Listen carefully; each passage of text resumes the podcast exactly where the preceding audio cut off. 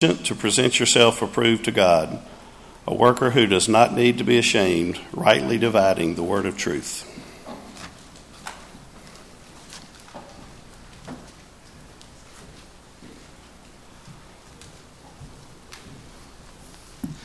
I always look forward to this part of the service because I can take my mask off. I'm delighted to see you this morning. I'm d- delighted that you have survived 2020. I know that there are many people who didn't.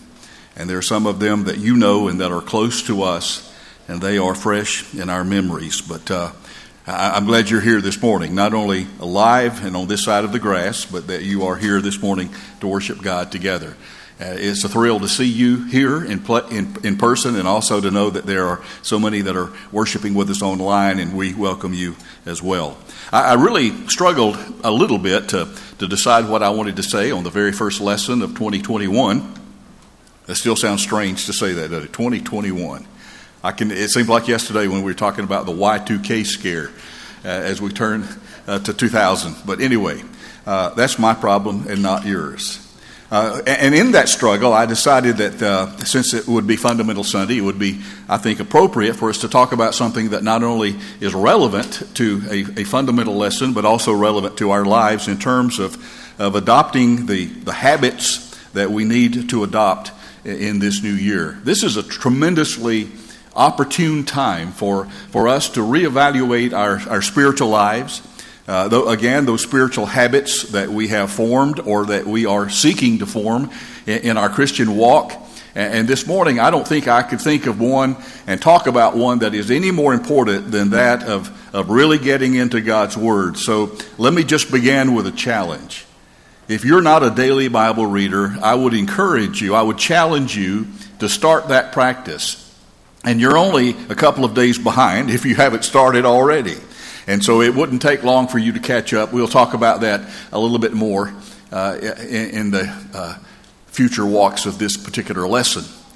It's been said, and I'm going to turn the attention now, if I may, to those of us who preach. It's been said that you can tell the seriousness of a preacher's purpose by the size and the quality of his library. I, I believe that there is some validity to that.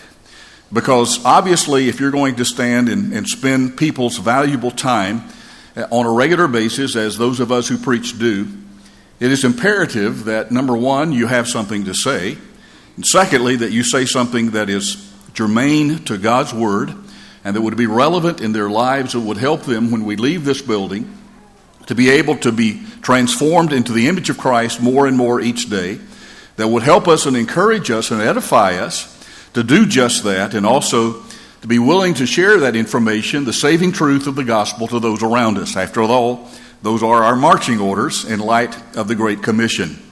But in terms of a preacher's responsibility, obviously it isn't enough to just own the best books on biblical themes. He then has to avail himself of their use. And so preachers don't just buy books so that it'll look good on his, on his shelf. He, he needs to use those as tools because those are exactly what they are. J.W. McGarvey, uh, some generations ago now, mentioned the correlation between the depth of sermons and the time that a preacher spends in his study. Uh, I was present when I heard someone ask Guy N. Woods in the open forum at Freed-Hardeman many, many years ago about the shallowness of preaching these days, and that again was probably 30 years ago, maybe 40. Uh, about the shallowness of preaching as compared to a generation ago. And he said, Well, I think that the explanation is pretty simple. Back then, we, had, we preachers had studies, today, we have offices. And those offices many times can resemble Grand Central Station. So, preachers need to study. I think we all are in tacit agreement on that point. Otherwise, we don't have a message that is worth sharing when we, when we get up and we take your time during this, this part of the worship assembly. I'm convinced, though, that this correlation exists not just for preachers, but for every Christian. We all have a tremendous responsibility and a wonderful, a wonderful privilege. It's, it's really a simple principle. Show me a Christian who is allotting regular periods of time on a daily basis in his or her life for Bible study and typically, I know that there are some exceptions, but typically I will show you a growing Christian. On the other hand, by contrast, if you aren't spending any quality time with God's Word, and you aren't doing that on a regular basis, in all likelihood, you're going to be struggling spiritually. you're not doing all of God's will simply because you don't know all of God's will. Faith comes by hearing, and hearing by the Word of God, Romans 10 17 says. And so, if I want my faith to grow and to increase, and you want yours to increase as well, there are many factors involved. I admit that right off, off the bat. But one of the tremendous factors, one of the most important, is to get into this book. Now, it didn't take me nearly 70 years to discover this, but I, I still want to say this to you because I think it's important. And, and, and the, the older I get, the more I, I'm impressed with this lesson. Folks, this book has the answer to every question that you could ever possibly ask. I, I am more and more impressed every day when I spend time in this book that God has revealed His will to us. Don't miss this. His, he has revealed His will to us in understandable human language. So that when the typical person sits down with an honest and sincere heart, he or she is going to be able to ascertain what God wants him or her to be doing on a day to day basis in our lives. It's that simple. Now, I recognize that there are passages of Scripture that are difficult to unravel. There are some that are hard to understand, and, and, and Revelation is a challenge for the most of us. We'll talk about that in just a moment as well. But for the most part, everything that God has told us to do in order to be saved and to stay saved and to grow as a Christian on a daily basis is very simple, very easy to understand. In fact, that may be the challenge for some of us. That is, it's too easy. It's, it's so clear and forthright about what God wants us to be doing daily in His service. I, I remember hearing an internationally well known uh, religious leader who said the need of this decade is for people to rediscover the Bible. All I know to say to that is amen. We need, even and maybe especially as God's people, to rediscover God's Word. So if you don't have any other goals on your list of New Year's resolutions for 2021, I hope you'll add this one. Spend some time every day with the Word of God. The Bible is always fresh and contemporary. Its message penetrates the problems and the issues of every generation. Or as Peter said in 1 Peter 1, verse 24, the grass withers and the, the flower falls, but the word of the Lord endures forever. Almost any secular book that you buy is out of date before you get out of the store with it. Have you noticed that? I'm, t- I'm talking specifically about nonfiction books, and especially books about science. And, and, and oftentimes the material is at least partially obsolete before you get through with the chapter that contains it. But I'm telling you this morning, for, for, for your edification, that the Bible does not grow obsolete. The Bible is never outdated. In fact, that's another discovery that I've made, and that it is more and more relevant and fresh and contemporary than it has ever been. Its statements are, are, are forever more accurate because those who penned the words of this book were moved by the inspiration of the Holy Spirit. Now, don't take my word for it. That's what the Bible says about itself in 2 Peter chapter 1 and verse 21. So it makes sense to read your Bible every day. In fact, reading the Bible through during the course of a year is, is a worthy goal for every single one of us. And, and, and as I've mentioned before, and usually about this time of the year, it's not that difficult to do. If you'll read about four chapters a day, guess what?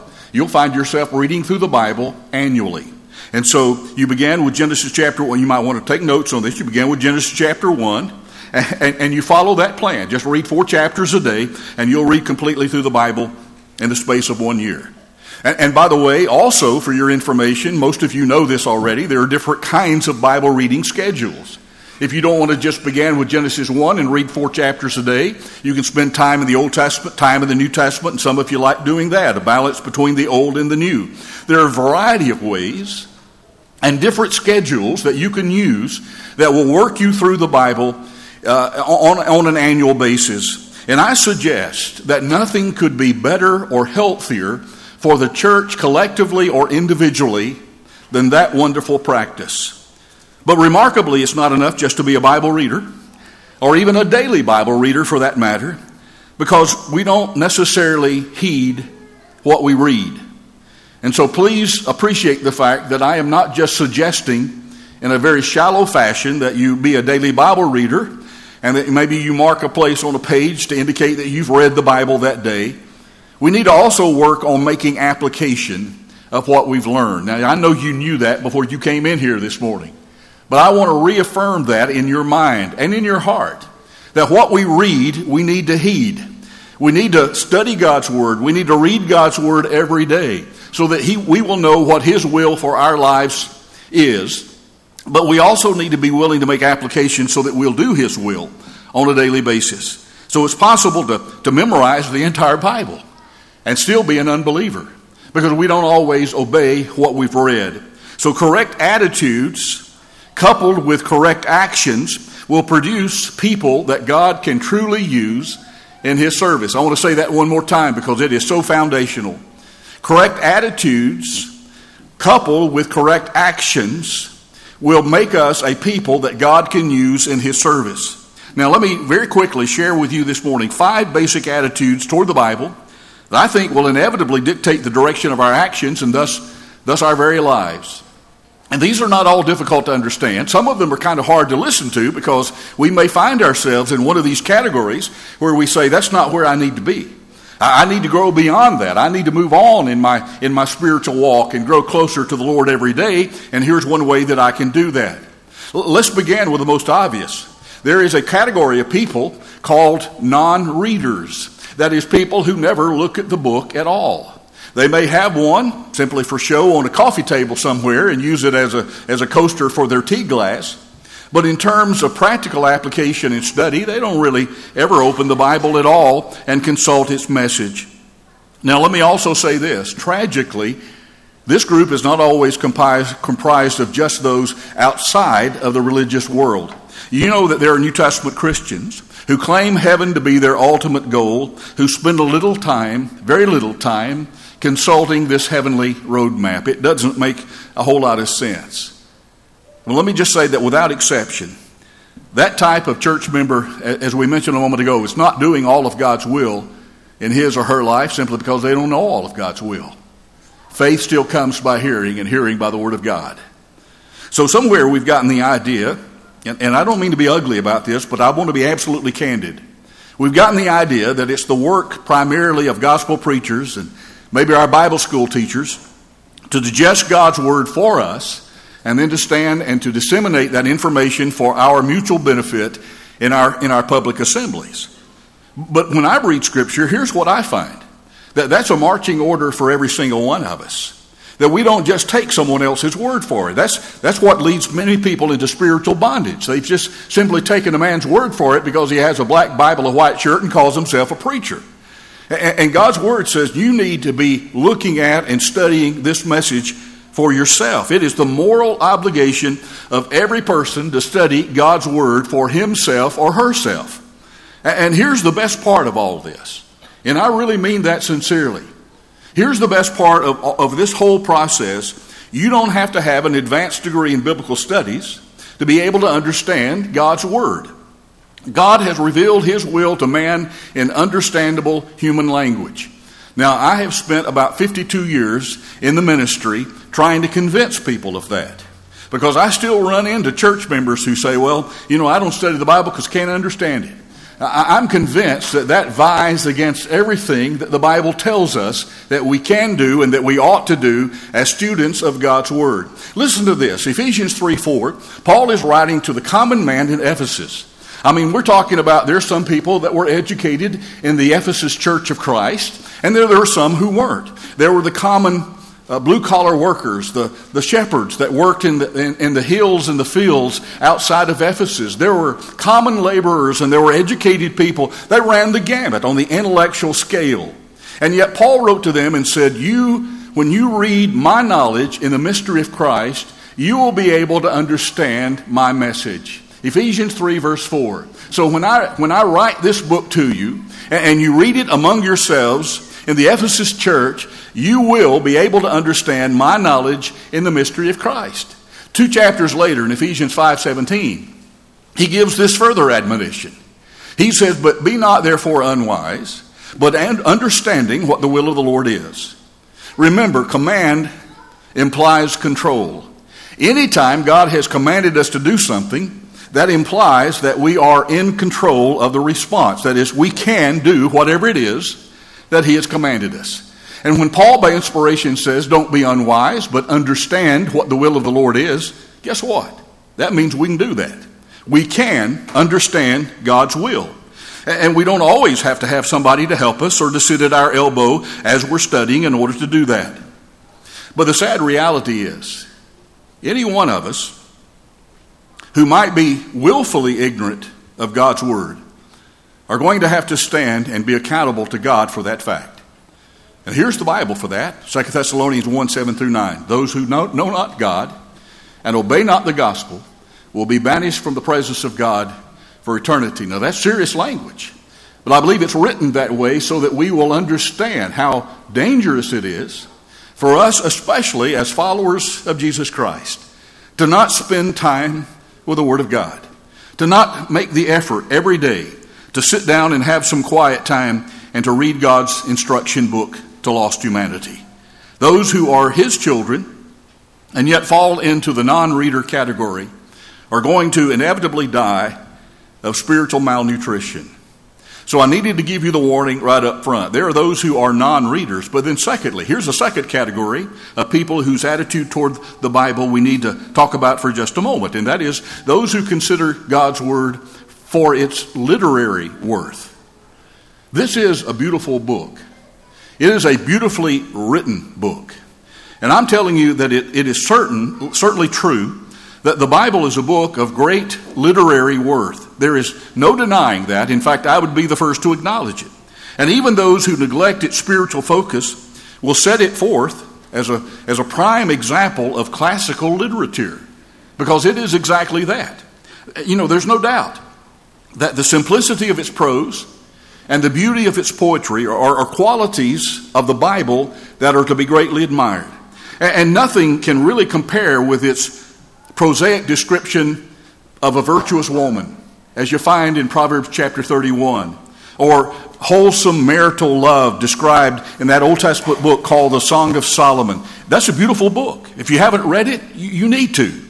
Poetry written by uninspired men, folks, cannot equal the simple beauty of such lines as The Lord is my shepherd, I shall not want. But let me also offer this warning. To read the Bible solely for its literary worth is a grave mistake of eternal proportions. God does not want us to read and consider His book simply because of its literary worth, but because of its message of salvation, because of what it can and will do to our hearts and, and the transformation of our lives that will result if we read this book and then we respond appropriately to its message. You see, it's not for its poetry or prose that God wants us to consider His book, it's for the message of salvation that it contains. And so to admire its poetic symmetry, but then to ignore its plan to save, means to be lost eternally. So let's make sure that when we're looking at God's Word, we're looking at it in order for this message to change our lives. Thirdly, those who, who read God's Word but don't look for themselves now, that's not one that a preacher made up in his, in his study some Monday morning. That's what James said. James says if, if we're not looking at God's Word, this is chapter 1 primarily, and he gets talks about it a little bit in chapter 2. But if we're looking at God's Word simply for, for the message, the literary worth of it, or, or ma- making application to somebody else other than ourselves, it's not going to, to really do us any good at all. There's no benefit in that kind of study. Many of us read the Old Testament, for example, strictly from an historical perspective.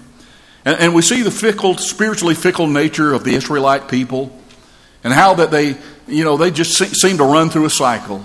Uh, they would rebel against God and they would go off and, and, and began to worship idols like the people that were already living in the land and and then God would, would send someone to bring punishment and judgment upon the people, and they would say, Oh, yeah, man, we messed up. And they would repent, and they would come back to God's side. And, and before you could turn two pages, they're back into that cycle again. And we can we look at the Israelite people and we go, man, they were spiritually fickle people. They could not make up their minds. And yet, so often, we fail to see how that the church, spiritual Israel, is so similar in many ways. And how that if you look at church history, you can see us doing many of the same things that those fickle spiritual Israel people did. Many Bible readers are like, were like David when he was confronted by Nathan over in 2 Samuel chapter 12, I think about the first seven verses. You remember that account. And, and how that Nathan came to him and told him a parable about a little ewe lamb. And, and, and then Nathan, uh, David got all bent out of shape. He said, You show me that man, and, and, and I'll execute him. I'll take his life because that's, that's just not right. And finally, Nathan had to say, Thou art the man. I mean, he had to make some personal application for the king and for, for him to see that, hey, you're talking about me there. The Bible does that for us, by the way. There are places where it almost grabs us by the lapels and says, Hey, Randy, I'm talking to you. You're the one that needs to be reading this for your personal benefit and not just to make a sermon on Sunday morning, not to help someone else grow closer to God, but for your own Christian walk. In fact, I, one of the oldest books that I have in my library, I bought many, many years ago at the encouragement of an older gospel preacher is uh, by Brother McMillan entitled A Preacher's, a Minister's Spiritual Life. And, in the preface of the book, he warns those of us who are preaching or thinking about preaching that we make sure that while we're working to, to working up sermons and classes to be able to share God's word with other people, that you're spending some time in God's word, watch this carefully, for your own personal benefit. Are you spending time with God's word? Are you spending quality time with God's Word every day of your life? You know, erring Christians can read the account of the prodigal son in Luke chapter 15. They can marvel at the son's lack of maturity. Why in the world would he ever want to leave home in the first place, they may ask.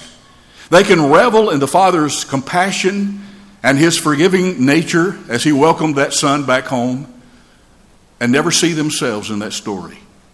Never appreciate that, hey, I might be the prodigal son here.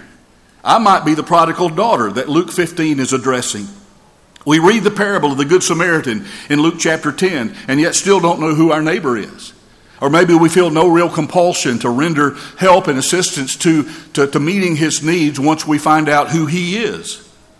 It's, it's kind of remarkable, and I'm not going to spend a whole lot of time, a lot of time this morning with this, but if you've got some time this afternoon or can make some time, spend some time in 1 Corinthians chapter 10. I, love the way Paul, by inspiration, breaks down a, a lesson for the Corinthian congregation. Now, I don't have to tell you that Corinth was a messed up church.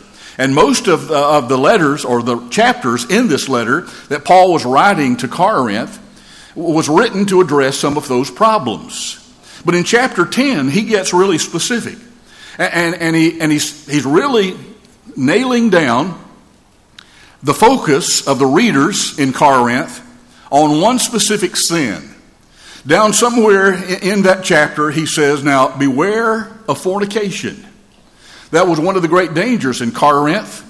In fact, the typical Corinthian, I'm not just talking about the church, I'm talking about anybody, secular folks, people in the world, and so on. They prided themselves in their sexual promiscuity. Even parents thought it would be wonderful if my daughter could grow up to become a prostitute in the temple of Aphrodite. I mean, that's how off, off course they were morally. And, and so that had filtered into the church. And people were being influenced by that kind of thinking. And so Paul is writing this and says, Beware of fornication. And then he goes on to say, You uh, know, the things that happened to the Israelites happened to them as examples that we might learn to not fall as they fell. So he's helping them not only to understand the, the importance of the warning, but also the, spe- the specific personal application that was needed in their lives. And then he goes on to say 23,000. I mean, that would get, get your attention, wouldn't it? 23,000 Israelites fell in one day because of this one sin. Paul, I, I think you're serious about this. And, and he helped them to understand how critical and how crucial learning this lesson and then applying this lesson was. And then down, I think in verse 12 of 1 Corinthians 10, he says, Now, wherefore let him that thinks he stands take heed lest he fall.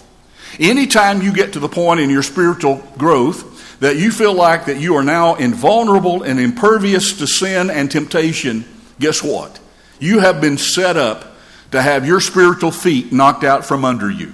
Satan is now ready to charge you in your life and use every weapon in his arsenal. That's, that's what Paul was doing. It's a fantastic study about homiletics if you'll just read through 1 Corinthians chapter 10 with that thought in mind. And, and yet, when I get through with, with that 10th chapter, I, I'm still thinking uh, there were probably people in Corinth that still did not see the personal application. Even though Paul spelled it out for them, you know, and if he had PowerPoint, I'm sure he would have used some illustrations. We can read, I'm saying all that to say that we can, we can read and we can study the book without profit if we're not careful.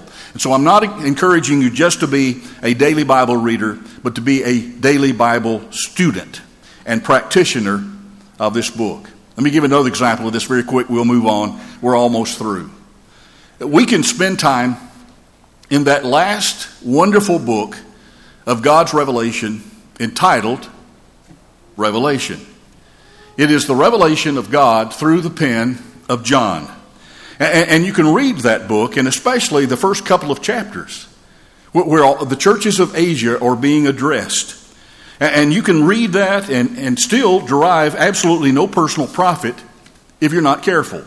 You see, we can focus on the congregations where the Lord said through John's pen that, that you need to straighten up, that you need to repent and, and do the first works, and, and, and that you have forgotten your first love, and those kinds of admonitions that John is writing on the Lord's behest and by the inspiration of the Holy Spirit to these congregations that had all kinds of problems. And so we can discuss the congregations in, in Ephesus and Pergamos and Thyatira and, and Laodicea and Sardis, and, then, and yet still fail to see how that so often our problems are parallel to theirs. It's a fascinating study, by the way. And, and there's some wonderful truths that are not just of historical significance, they, they have a tremendous impact on our own spiritual existence. If only we will make sure that we're allowing that to happen. We can fail to see our own imperfections that so often parallel those of these erring congregations. And I'm just saying that that kind of Bible study is, is without profit, and that's not what we need to be doing. But fourthly, there are those who see themselves, James said, but then they soon forget. You remember the passage, James 124? James said, We can use God's word as a mirror. We can look into the image of that mirror, and then we can go our way and forget what manner of man we were. Those were James's words.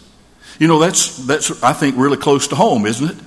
Because this may be the category into which many Christians fall. It, it, I think it's really our, our strongest human tendency in action because we are, we are creatures, folks, of incredibly short memories. Heard about a man who he went to the doctor and complained to his doctor, and he said, Doctor, I need some help. I'm having some serious problems with my memory. And the doctor said, How long have you had that problem? And the man said, What problem? Two, three, four. And, and, and you know, the first time I heard that, I said, That's not funny. Because I could see myself in that joke. We are incredibly, people of incredibly short memories. And there are times, James says, when we have every good intention when we open this book and we read its message, to say, I'm going to allow, not only allow, I, am going to, to make this message bring about some changes in my life. And James says, here's the probably the greatest danger for, for God's people. And that is to turn your back then on, on, on that mirror, go your way, get busy with the other aspects of your life, and forget what changes and corrections need to be made. I hope on the inside you're saying amen because I think this is a tremendous danger for every single one of us is to be readers of God's word but to have incredibly short memories, to forget what changes God's word needs to be making in our lives. How many times have we done that?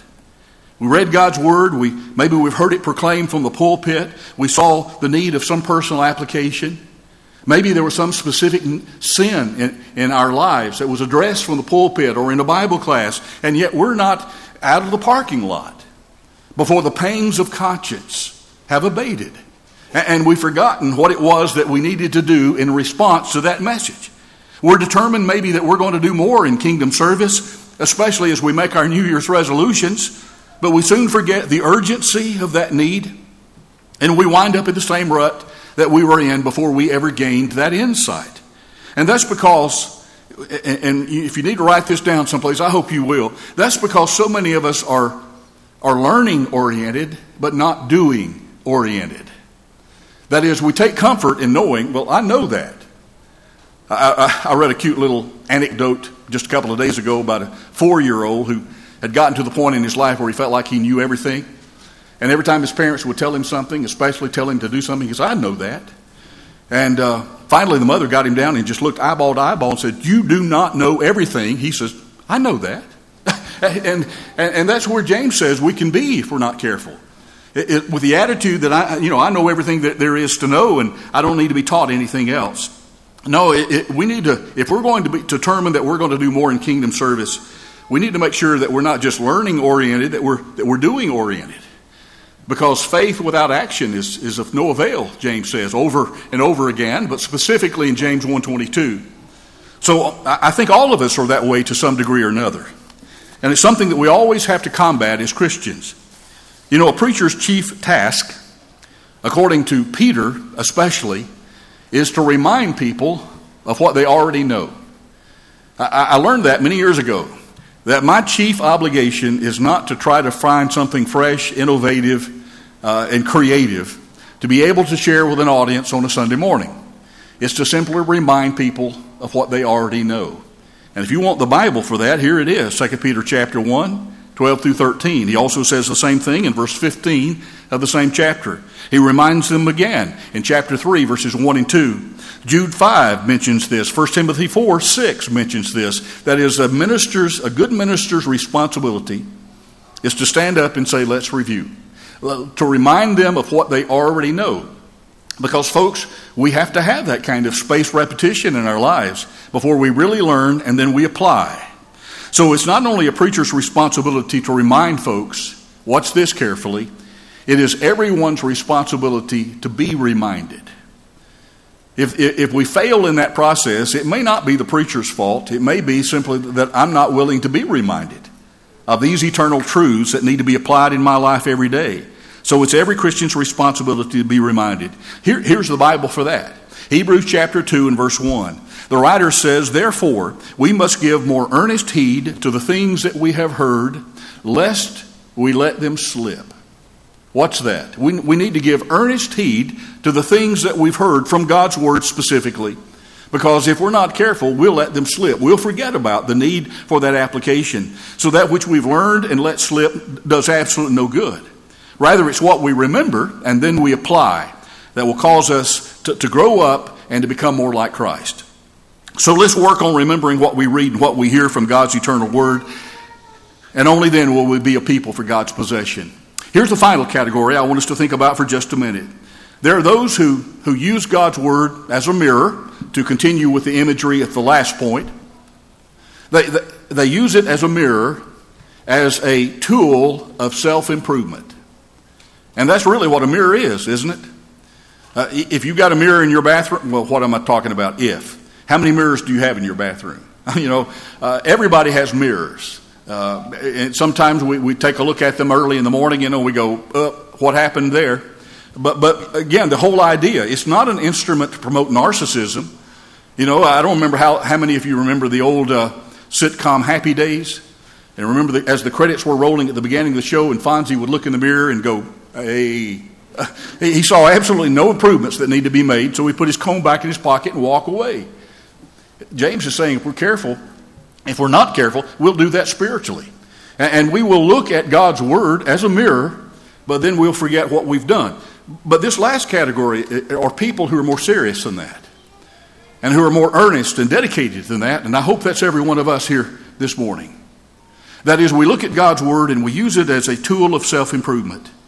God's Word is to be used to see ourselves in, to note areas of improvement to then be willing to make the necessary corrections. And notice also, this needs to be a, an ongoing process. This isn't just something that we do every now and then.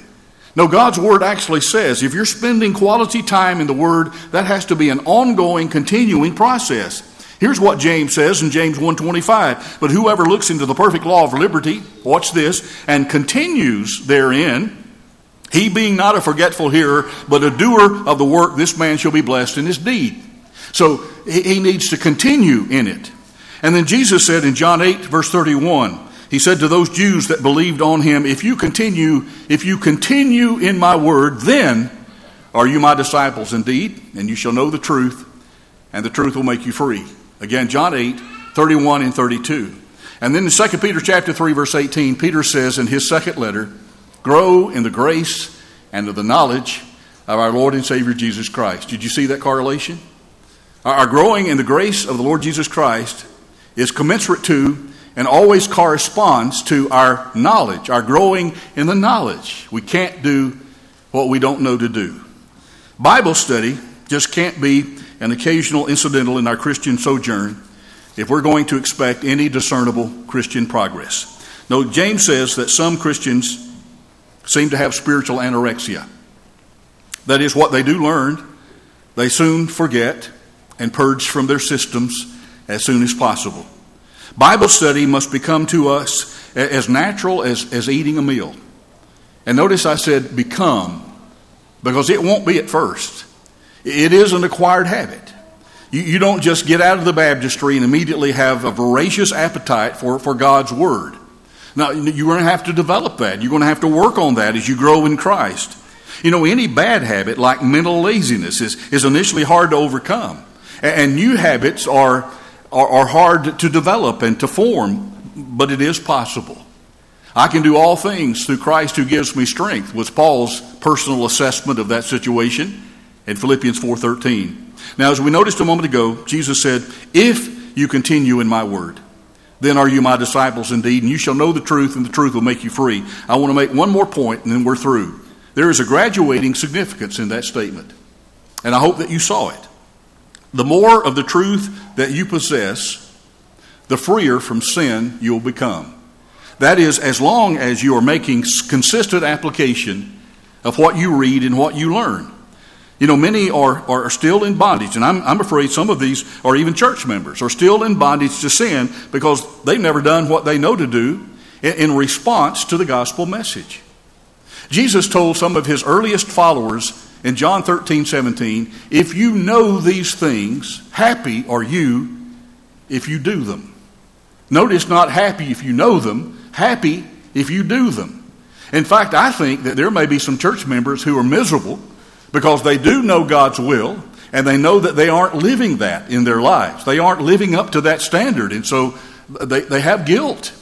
And, and they go to bed at night and their conscience bothers them. And, and the Lord said, You don't have to live that way. In fact, that's not the way He wants anybody to live.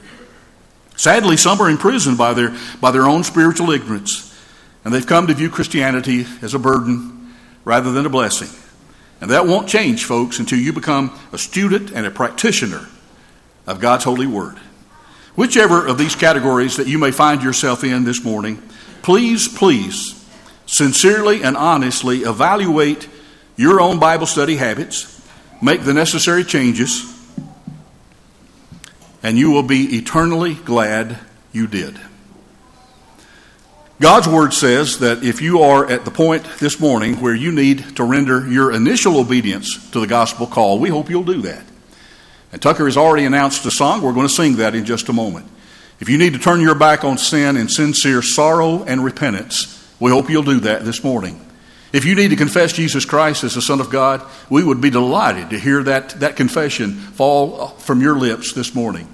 And if you need to be baptized, to put on Christ and have His blood wash every single sin in your life away, we would be more than happy to help you while we stand and while we sing this song.